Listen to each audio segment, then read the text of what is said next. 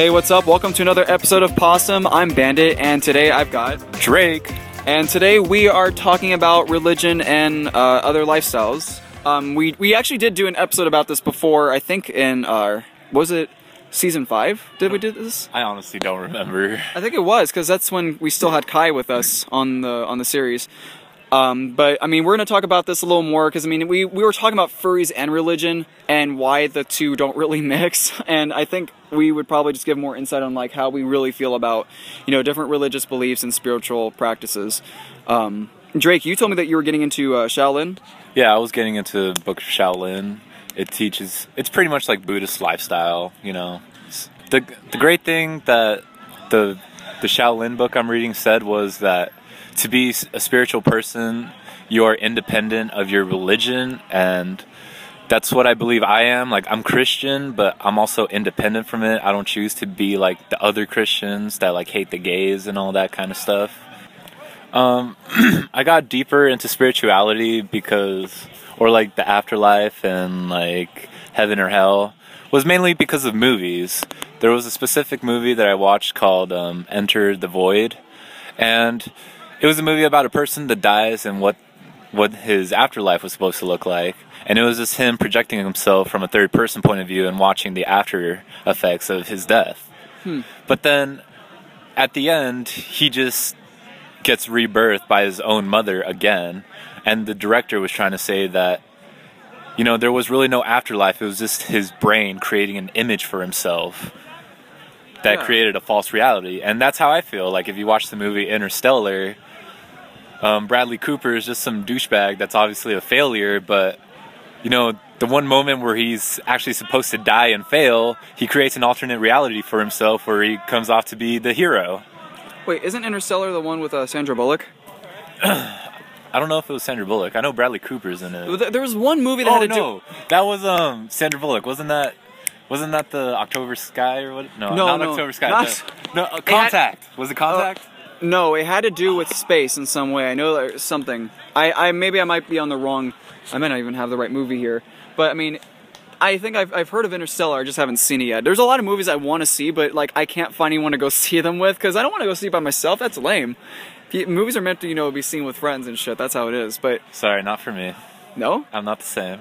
you rather see them by yourself. Sometimes, I, I, I would yeah I could see that. you know, some some of the people that um, I watch if you movies want to learn the mu- if you want to learn about the movie like yeah, exactly. Take, yeah. Like some people get distracted and try to talk during the movie, and I I honestly that bothers me because I learned to appreciate movies. I really do love them. Yeah. I don't know why we're getting off topic though. Back Yeah, I'm sorry. Sorry, sorry about that, guys. I don't know if there's a heaven or hell, or if it's just limbo at that point. Um, I think that kind of stuff is really reserved for people who have passed on. Like that kind of knowledge, we're not really meant to see it. People who have died and come back, they say like, "Oh, I saw heaven" or "I saw hell." How do we know that just wasn't something their mind manifested? And because they thought their the mind thought it was going into that state, so naturally they think, well, when a person dies, they're going to see that. So their mind thinks, their mind is trained to think that. So when they go into a coma or when they're about to die, their mind projects that for them as, as like a sense of comfort or to like you know fulfill their life. When that could just be something your mind's doing. Your mind might just be generating an image. You may not actually be there. That's that's that's that's like one theory I would have. But if like if it does exist, I would think it's a realm that no one can really describe because it's nothing anyone's seen before. People who ca- people aren't really meant to go there then come back. I would think so. That's another theory. But I mean, you know, whatever you believe in, that's up to you. I'm kind of leaving it up to like whatever happens will happen, and then I'll know the truth. But I'm not gonna be able to share it with anybody. yeah, just you know, alternate realities that our mind creates. That's just my main point of view.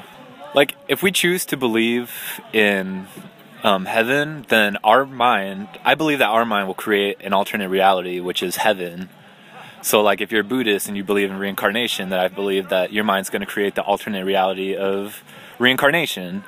And there's even a book called The Book of Death that says, you know, once you're finally done living your life the way you want it, that's when you're okay with just not existing anymore. Yeah, and um, oh god, I'm trying to. When I was like, like very very little, I think like three or so, my image of heaven, because my, I mean, there we had like a few pets that died. and My mom would say, "Oh, they went to heaven." For some reason, I think this was because of what was in my backyard at the time. My dad built like this wooden uh, shed, and to me, heaven was that a particular wooden shed in like this huge field of just grass, no no trees or anything, and it was consistently stuck in like sunset, like in the afternoon, because that's like my favorite time of the day. So I figured that heaven would be that, and then when I'm learning what act- heaven actually is, I'm like, huh. I wonder why my mind projected this then. Mm-hmm. So I wasn't sure if that was just because it was like a personal comfort that I just that was the only thing I was re- I took comfort in at the time. And you know, as you grow older, you start to appreciate other things. Oh yeah, definitely. When I was a kid, I was told about you know going to heaven and stuff like that, and about God giving you whatever you want. So I believed that heaven actually looked like New York City. It was filled with a bunch of skyscrapers, and I believed that God would give me the powers of Spider-Man, so I'd be able to swing, to web sling throughout heaven. You know? Imagine that, like you go to heaven and he gives you like the powers and you have like these angel wings, but you're like, nah, bro, I'm gonna just use my webs, swing from cloud to cloud, I'm sorry, God. I, I don't appreciate your wings enough. I'd like to shoot web out of my hands. and watch like, or then like you got like this new upgrade, um, like the VTech or something, and then like your wings start shooting webs. Dude, I upgrade to the symbiote package, unlimited webbing. All right, dog.